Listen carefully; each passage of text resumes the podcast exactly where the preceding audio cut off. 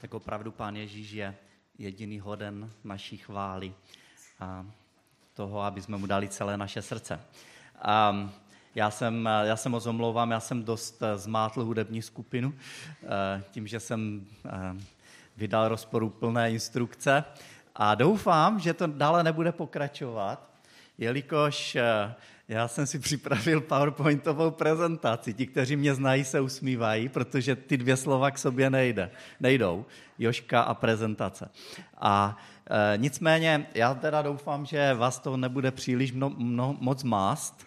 A je to neúplně moje první prezentace, ale jedna z prvních, tak věřím, že budete schovývaví v tomhle směru. E, každopádně my teďka, my tady probíráme Markovo evangelium a celé to jsme to nazvali příběh krále.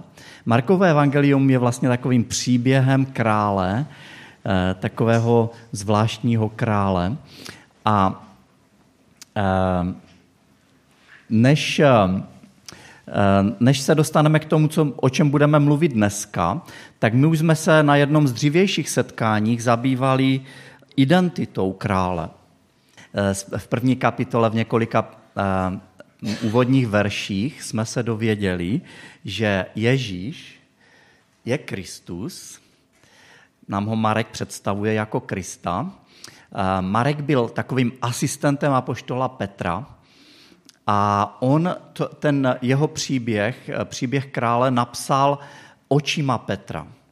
Takže a jak víme, Petr byl akční a celé Markové evangelium je velice akční. Je tam strašně moc krát použito slovo i hned, okamžitě, jak uvidíme i dneska v tom textu. Takže je to takový akční příběh krále. A Kristus znamená vládce. To znamená král v překladu. No, neboli vůdce celého vesmíru. A také nám ho představuje jako božího syna. Jako ten, který je božím synem, což v té době pro ty lidi znamenalo jenom jediné, že je Bůh sám. A také nám ho představuje jako součást boží trojice. Bůh je jeden ve třech osobách a všechny tyhle tři osoby byly přítomny při Ježíšově křtu, jak jsme četli v té první kapitole Marka. Byl tam Bůh Otec v podobě hlasu, Bůh Syn vtělený eh, do těla Ježíše a Bůh Duch Svatý v podobě holubice. A je otázkou, jestli Ježíš je králem také pro mě. Kým je pro mě? On je skutečně a objektivně králem celého vesmíru, ale to, jestli je také mým králem, je otázkou mého rozhodnutí. A to mé rozhodnutí souvisí s tím, jak ho vidím. Souvisí s tím, jestli je pro mě atraktivní, jestli je pro mě někým krásným, úžasným. A pokud ano, pak mu nebudu klást žádné podmínky a vydám se mu bez strachu.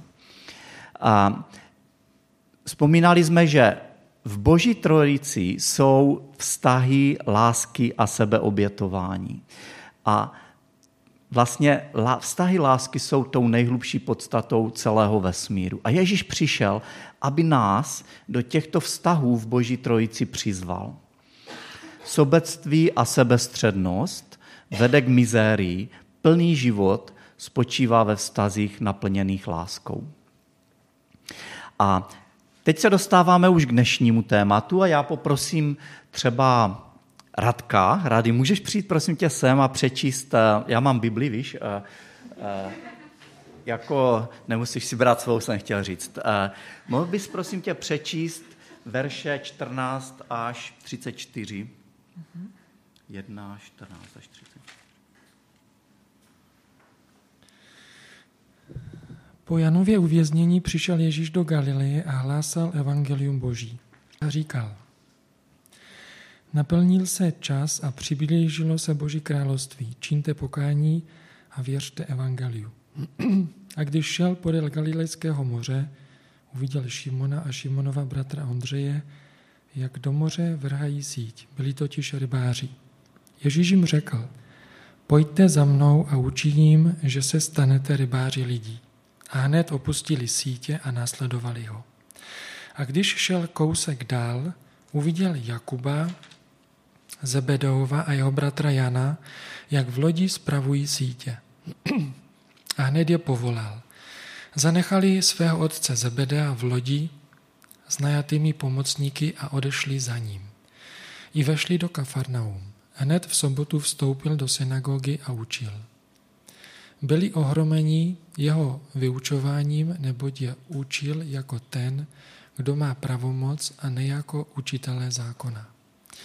V jejich synagoze byl právě člověk s nečistým duchem. Vykřikl, co je ti po nás, Ježíši Nazarecký? Přišel si nás zničit? Znám tě, vím, kdo jsi, ten svatý Boží. Ježíš mu pohrozil, umlkni a vyjdi z něho. A ten nečistý duch jim zalomcoval, zvolal silným hlasem a vyšel z něho. Všichni úžasli, takže se dohadovali mezi sebou, říkajíce, co to je? Nové učení s pravomocí dokonce přikazuje nečistým duchům a poslouchají ho. A pověst o něm se hned rozšířila všude po celém okolí Galileje. A hned, když vyšli ze synagogy, přišli s Jakubem a Janem do domu Šimona a Ondřeje. Šimonova tchýně ležela v horečce. Hned mu oni pověděli. Ježíš přistoupil, uchopil její ruku a pozdvihl ji. I hned ji horečka opustila a ona je obsluhovala. Když nastal večer a slunce zapadlo, přinášeli k němu všechny nemocné a všechny demonizované. Celé město se schromáždilo před dveřmi. I uzdravil mnoho trpících rozličnými chorobami a vyhnal mnoho démonů a těm démonům nedovoloval mluvit, neboť ho znali. 35. Dneska budeme mluvit o následování krále. A jak Radek četl, tak v podstatě budeme mluvit o dvou věcech. Jednak budeme mluvit o podstatě Ježíšova poselství a jednak o podstatě Ježíšova povolání. Nejprve tedy podstata Ježíšova poselství. V 15. verši té první kapitoly je napsáno, naplnil se čas a přiblížilo se Boží království. Čiňte pokání a věřte evangeliu. Tohle je vlastně první přímá řeč v celém um, Markově evangeliu, přímá řeč Ježíše, mám na mysli, a jeho první slova byla naplnil se čas a přiblížilo se Boží království. Čiňte pokání a věřte evangelium. To znamená, že Ježíš říká, Boží království se přiblížilo zásadním způsobem. Tohle je jinými slovy mezník v historii světa. Přišel král a jeho království se přiblížilo jako nikdy předtím. Jak na to mají lidi zareagovat? Tak, že mají činit pokání. To je první věc, co Ježíš říká. Slovo pokání vůbec není obvyklé. Moc se už nepoužívá v dnešní době. Co to vlastně znamená? Co znamená slovo pokání? Možná, že je to spíše spojováno s nějakým náboženským slovem. A pokání ve své podstatě je změna směru. Takže například jedu autem, jedu tímhle směrem, činím pokání a jedu úplně jiným směrem. Prostě jedu příklad do Krpole a po cestě zjistím, že vlastně bych měl jet do, do Bystrce třeba. Takže změním směry, když vlastně do Bystrce je to přes Krpole. Takže není úplně dobrá ilustrace. Ehm, prostě opustím jeden směr, odvrátím se od něho, ale nezůstanu stát, ale, je, ale vydám se jiným směrem. To je podstata pokání. Od čeho se mají lidé odvrátit? Protože se přiblížilo Boží království. Ježíš říká, že se mají odvrátit od své cesty. Jinými slovy od svého sobectví, píchy a od svého hříchu. Prostě a jednoduše mají se odvrátit od toho, co Bůh nenávidí. A jakou novou cestou se mají vydat? Mají se vydat jeho cestou. Cestou toho, co Bůh miluje. A pokání ale není jenom to, že člověk jde nějakým směrem, uvědomí si, že je to špatný směr a jde dál tím směrem. Pokání je změna směru. Pokání taky není ani to, že jdu svým směrem a vidím, že tam je no, jiný směr, nový směr, předstírám, že jdu tím novým směrem, ale pořád jdu tím starým. To taky není pokání. A druhá věc, co Ježíš říká, eh, co je podstatou jeho poselství, je čiňte, teda věřte evangeliu, čiňte pokání a věřte evangeliu. A u tohoto se trošilinku zastavíme. Slovo evangelium v té době vůbec nebylo náboženským slovem. Bylo to slovo často používané v souvislosti s historickými událostmi, které měly převratný charakter, které byly velice důležité, přelomové svým způsobem. To samotné slovo evangelion je složené ze dvou částí eu, což znamená dobrý, příjemný nebo radostný, a angelos, což je posel. Čili anděl je, eh, je posel v překladu. Doslova tedy evangelium znamená zprávu přinášející radost. A zároveň je to zpráva, která něco zásadního změnila.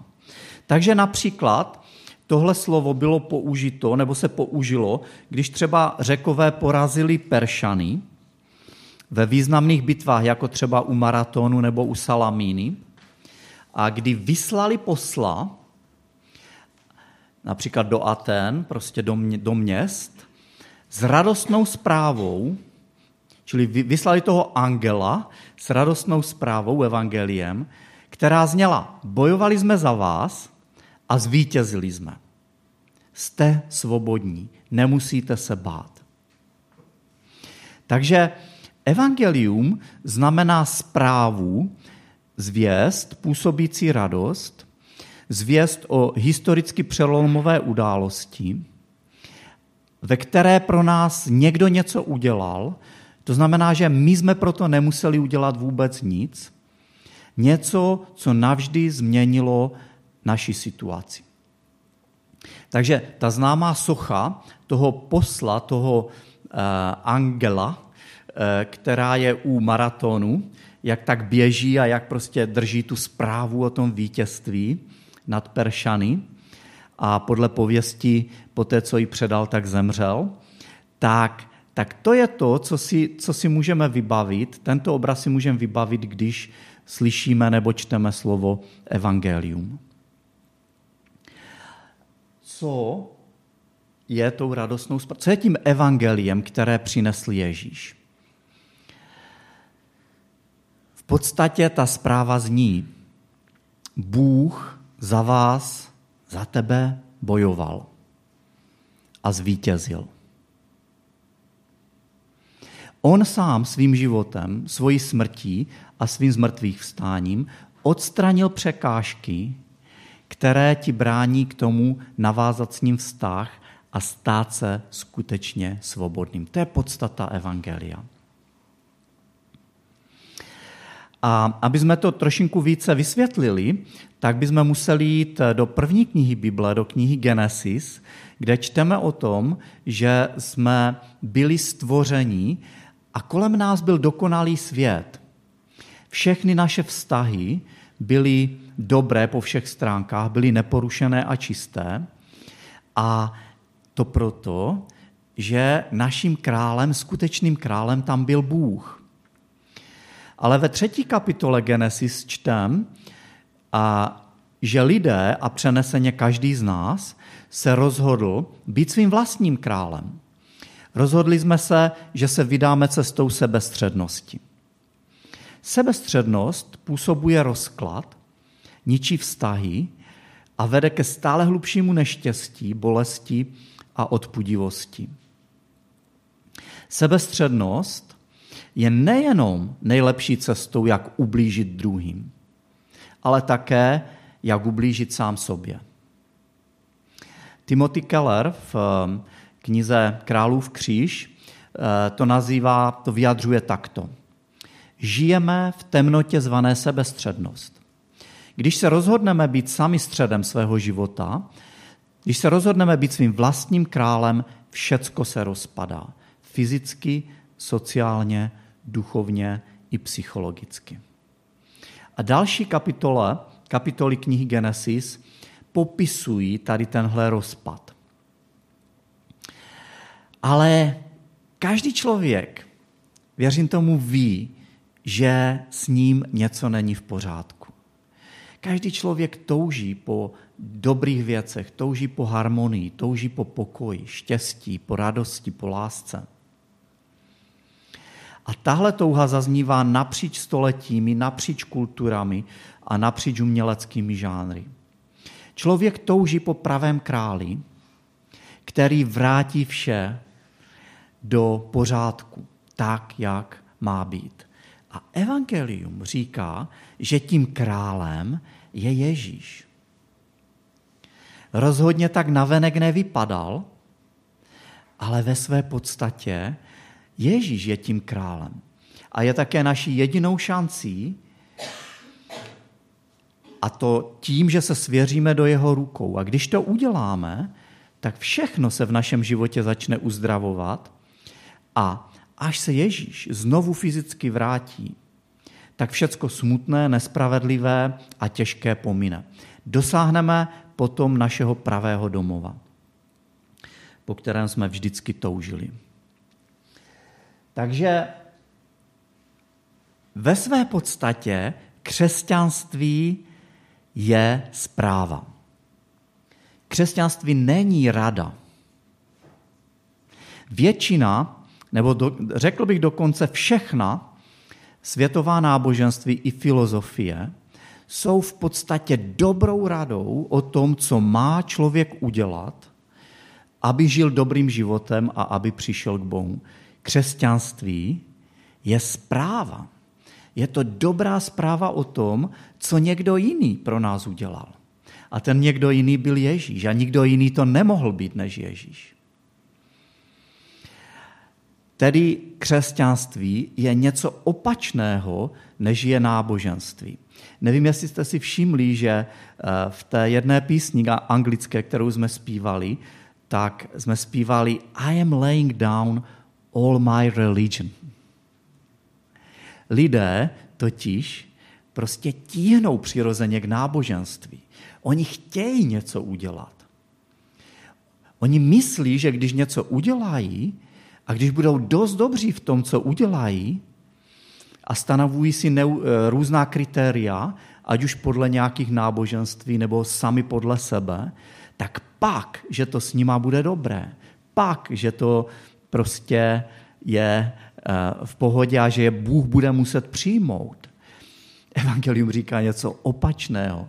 Říká, je to zpráva o tom, co pro tebe Bůh udělal. Ty tuhle zprávu můžeš přijmout, anebo ji můžeš odmítnout.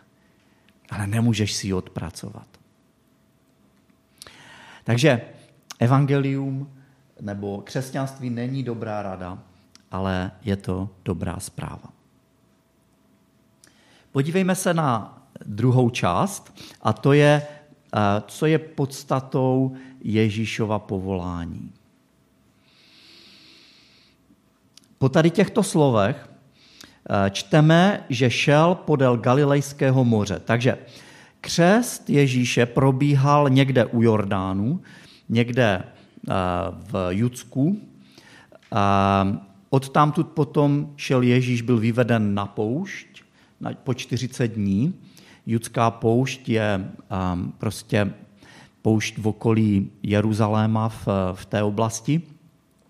A potom odešel na sever proti proudu Jordánu do Galileje. Tam eh, teď čteme, že se nachází u Galilejského jezera.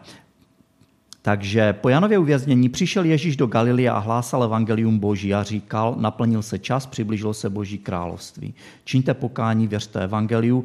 A když šel podle Galilejského moře, uviděl Šimona a Šimonova bratra Ondřeje, jak do moře vrhají síť, byli totiž rybáři.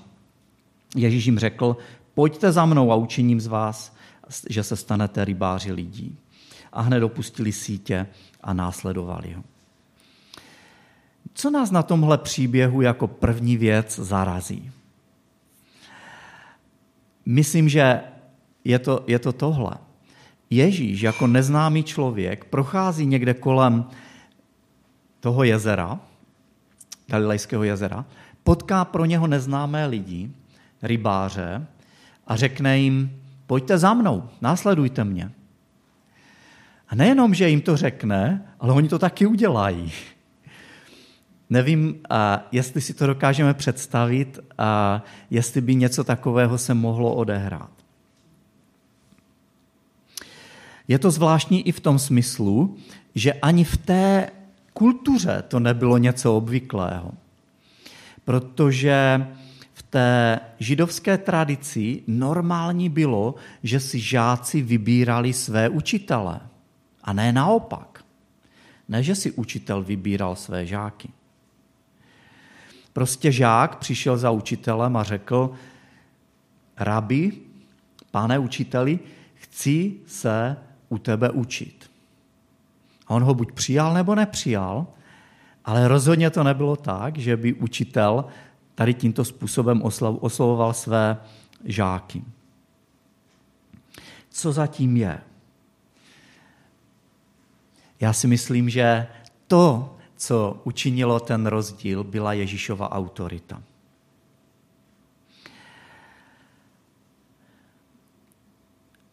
Jeho autorita v, eh, v 21. verši čteme.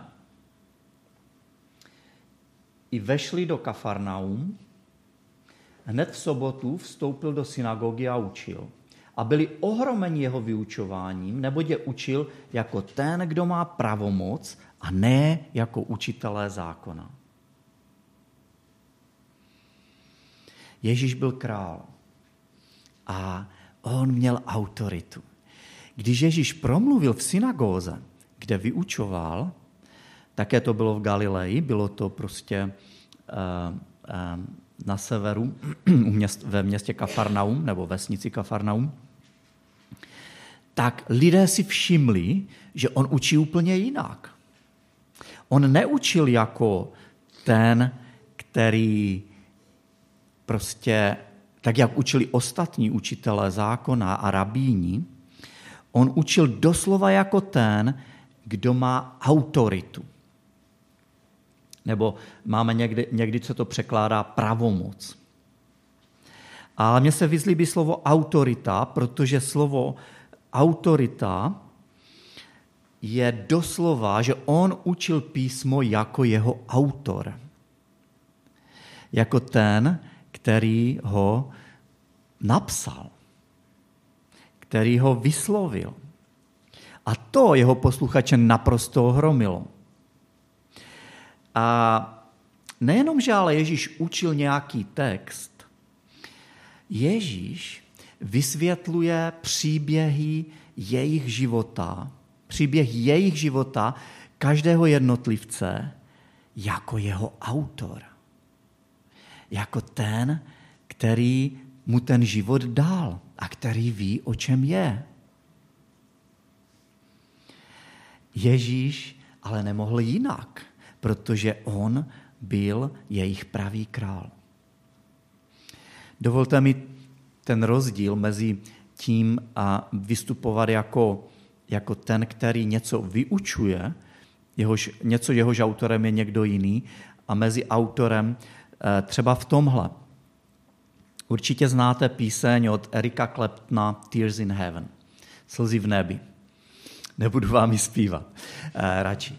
Ale je to moc krásná balada, a jejíž text je takový, že když se nad ním zamyslíte, tak nevíte přesně, co tím Erik chtěl říct. Prostě, že se potká se svou dívkou v nebi a že prostě jí říká něco jako uh, znáš mé jméno a nakonec, nakonec jako nevíme, aspoň já teda, nevím prostě, jak to myslí, jestli opravdu věří, že se spotká se svou dívkou v nebi, nebo jestli je to nějaký obraz, nebo co to je. Každopádně je to krásná píseň. A, ale představte si, že by tu stál Eric Clapton a že by nám o tom něco řekl.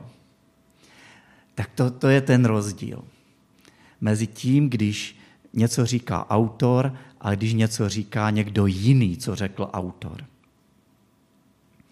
Ježíš učil a viděl do každého člověka jako autor. On je autorem nad každým člověkem. A nejenom to, on je autorem nad duchovním světem. V 27. verši čteme další vyjádření úžasu Ježíšových eh, posluchačů. Bylo to poté, co vyhnal nečistého eh, ducha z člověka, co byl v té, eh, v té synagoze, kde vyučoval.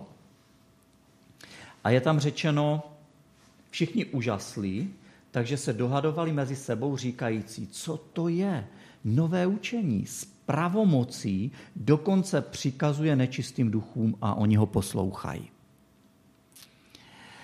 Samozřejmě, že jestliže Ježíš byl opravdu králem, který přišel ze svojí královskou autoritou, takže tohleto nemohlo nechat v klidu falešného, samozvaného krále.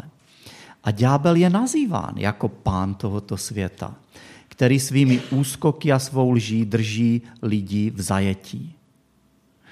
A ten, tento, tento, tato bytost, duchovní bytost zla, se nyní prostřednictvím démonem posedlého člověka ozývá v té synagóze. Cítí ohrožení. Jenomže v přítomnosti pravého krále nemůže obstát.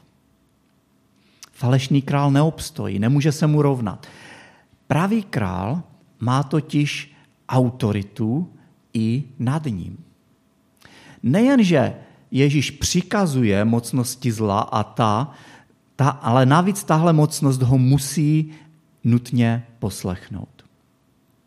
Ježíš si duchovní autoritu nejenom nárokuje, on ji také prokazuje.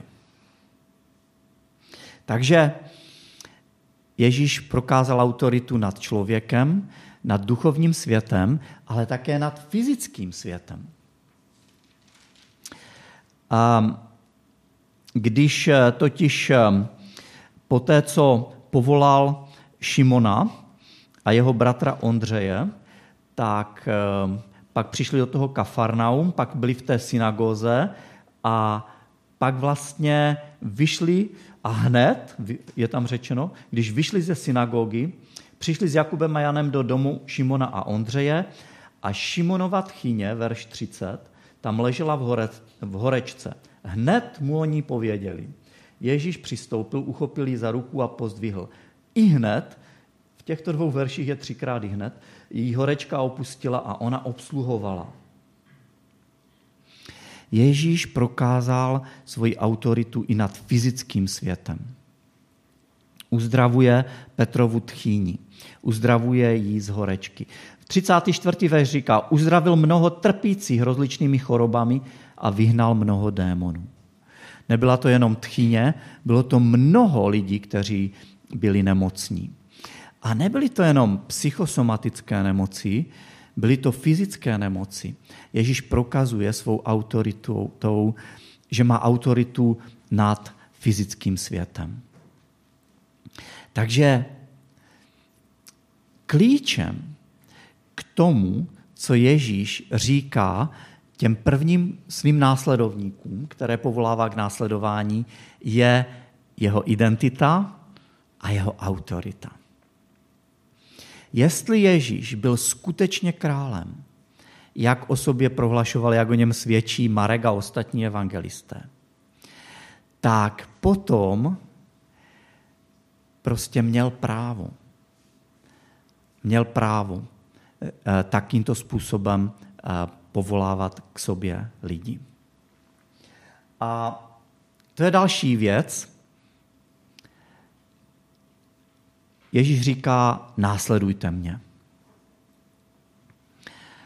Tak jeho královská autorita vysvětluje eh, jeho způsob a u Petra a Ondřeje tam čteme, že vrhali sítě do moře, Ježíš jim říká, pojďte za mnou a já z vás udělám rybáře lidí. Oni i hned opustili sítě a následovali ho. Nechávají své sítě, které pro ně byly zdrojem obživy, to znamená, v podstatě Ježíš říká, chci, abyste mě následovali a následovat mě je větší priorita než vaše kariéra. U Jakuba a Jana, u dalších rybářů, dokonce čteme, že nezanechali jenom sítě, ale zanechali tam svého otce a své přátele a následovali Ježíše. A co je pro nás dneska těžší? Dát přednost Ježíši před kariérou nebo dát přednost Ježíši před vztahy v rodině nebo, nebo v přátel s přáteli a tak dále. Ježíš říká, chci mít ve tvém životě přednost. Následuj mě jako první věc, jako prvoplánová záležitost v mém životě. Kdybychom se podívali do jiných evangelií, zjistili bychom, že například Jakub a Jan eh, se ještě několikrát vrátili k chytání ryb. Takže, takže to neznamenalo úplně doslova, ale znamenalo to dát Ježíši prioritu před vším ostatním v jejich životě. Ježíš vlastně říká, víte co, znát mě a milovat mě a líbit se mi a sloužit mi je prvořadé. Nezní vám to trošku jako fanatismus? Spoustě lidí ano. V dnešní době panují, a myslím si, že oprávněně, různé obavy z fanatismu a především z toho náboženského fanatismu. Například islámský stát a, a, a různé prostě militantní odnože islám, islámského extrémismu. Ale to není úplně jediný fanatismus, který existuje. Věřím, že každý z nás jistě známe někoho osobně nebo zprostředkovaně, kdo třeba tvrdí, že je hluboce věřící křesťan a současně odsuzuje druhé, je hrubý vůči ním a myslí si, že je nad nimi, nad ostatními, že jeho skupina a nebo on sám jsou ti jediní správní a toho vede k povýšenosti nad druhými. Tohle je taky fanatismus. A na jedné straně tedy máme tady křesťany, kteří základům svého, takzvané křesťany, kteří základům svého, své víry nevěří, ani podle něj nežijí, ale pořád ještě se označují označením křesťané. A na druhé straně jsou tady fanatici, kteří to s jejich vírou přehánějí. To vede spoustu lidí k tomu, že je potřeba najít nějakou zlatou střední cestu. Být umírněný, věřit, ale ne moc, nepřehánět to s tou vírou, ale je tohle skutečné křesťanství? Je tohle skutečně k čemu volá Ježíš? Skutečné křesťanství takhle nefunguje. Skutečné křesťanství není zlatá střední cesta. Slyšíme Ježíše, jak říká, buď umírněný. Prostě musíš si, musíš si stanovit nějaké hranice. Své hranice, které nepřekročíš. Svého oddání, svého následování. A my jsme o, o tom, co to znamená následovat Ježíše, mluvili asi tak před měsícem na tomhle místě, takže nebudu se k tomu přílišně vracet, ale můžu říct, že přednedávnem jsem měl rozhovor s jedním pánem, který byl velice vážený a respektovaný eh, v křesťanském světě.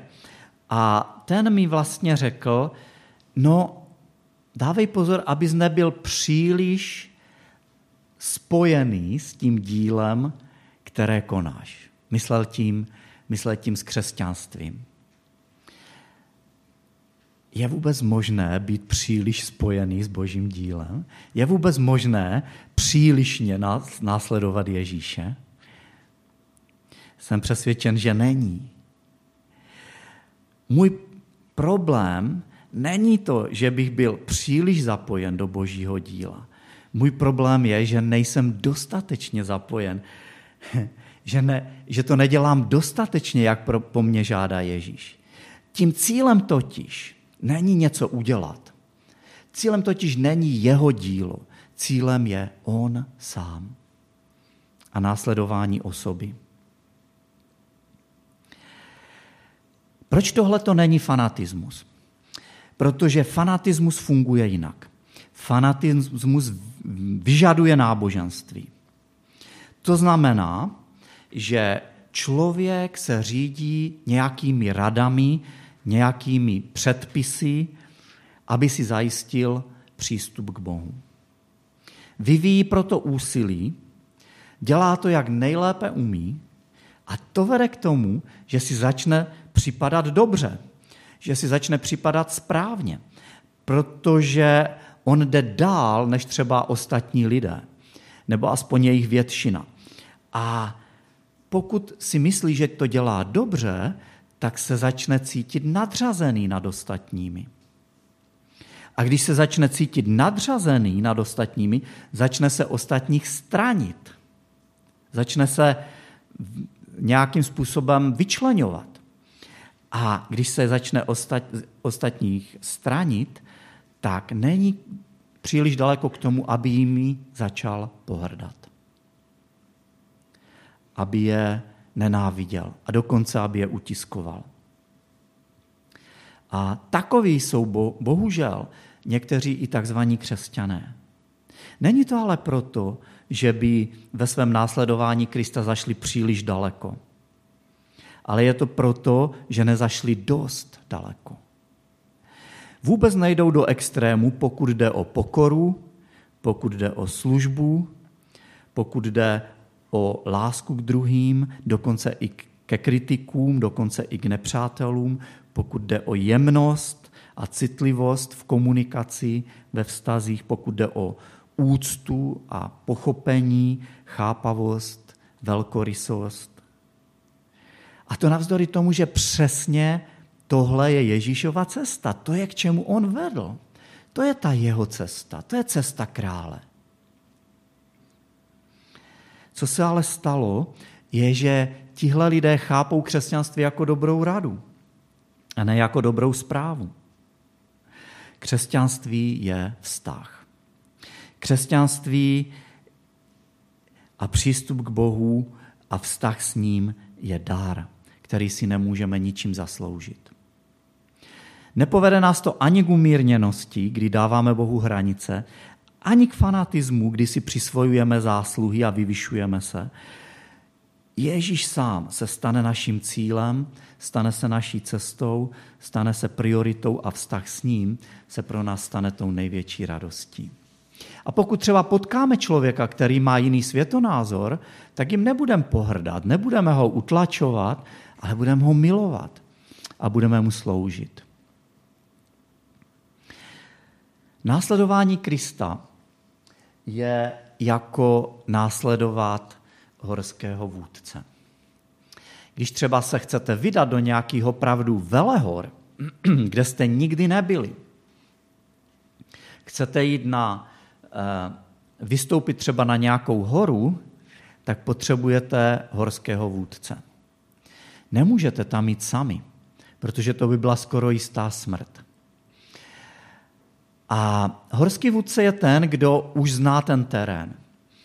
Je to ten, který vám dá instrukce dopředu a řekne, když půjdeš za mnou, budeš v pohodě. Já budu vědět, kdy je bezpečné jít dál. Já vím, eh, kudy je ta nejlepší cesta. Následování Krista je jako následovat takového horského vůdce, který ví, kam jde.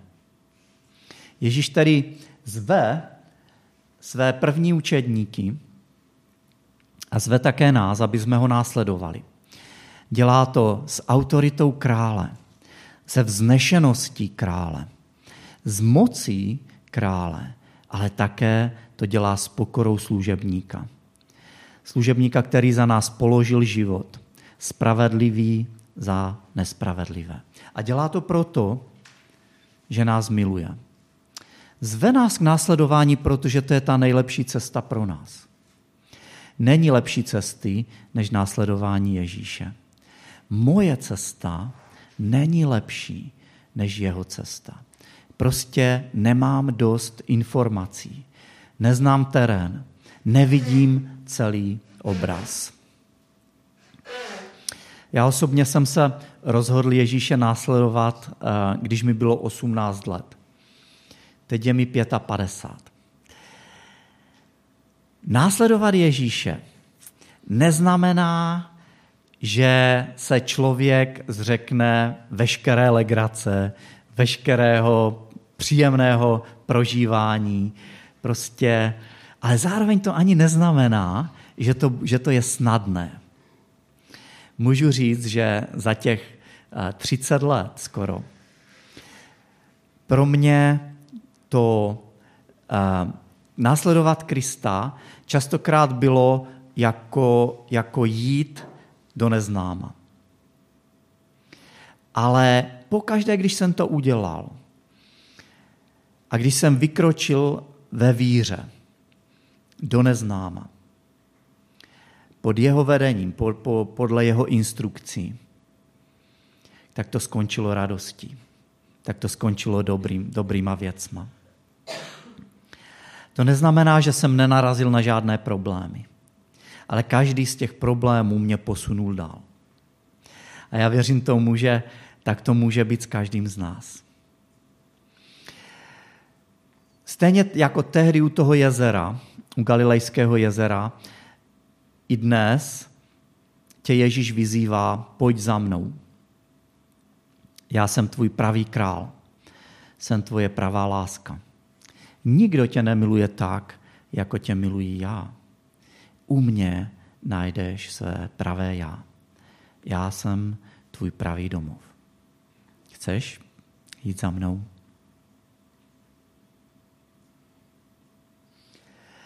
Myslím, že bychom mohli se teďka chvíli stišit a můžeme um, po chvilce přemýšlení v klidu um, se začít modlit a můžeme začít kdokoliv z vás hlasitými modlitbami reagovat na uh, to, co jsme dneska četli.